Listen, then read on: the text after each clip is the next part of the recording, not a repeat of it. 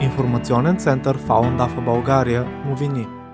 Стара Загора и Пазарджик се включиха в кампанията Чуйте истината, бъдете толерантни, направете добро, организирана в страната от Българска Фаундав асоциация по случай 10 декември, Международния ден за човешки права. Целта е подвеждането под съдебна отговорност и осъждането на бившия държавен глава на Китай, Зян Замин, за геноцид и престъпления срещу човечеството. В двата града бяха събрани над 300 подписа в петицията жалба до Върховната народна прокуратура на Китай. Някои хора се подписваха, а други питаха, защо политиката на управление в Китай засяга България и българските граждани. Те получаваха доклад за извършени от Зян Замин престъпни деяния и нарушения във връзка с преследването на Фалун Гонг, адресиран до Върховната народна прокуратура и Върховния съд на Китайската народна република, в който ясно се обяснява престъпленията извършени от комунистическия режим по време на управлението му. Злоупотребявайки с властта си като президент и генерален секретар на Китайската комунистическа партия, Дзян е основал институция извън закона, наречена Водеща малка група за разрешаване на въпроса с Фалун Гонг и управление 610. На 20 юли 1999 г. той започва незаконно широкомащабно и унищожително преследване на близо 100 милиона последователи на духовната практика Фалунгонг в Китай. Много хора в Стара Загора изказаха съжаление, че мирна практика като Фалунгонг, доказала ефектите си върху здравето, е преследвана, а последователите й са жертва на жестоки репресии в Китай. Фалундафа,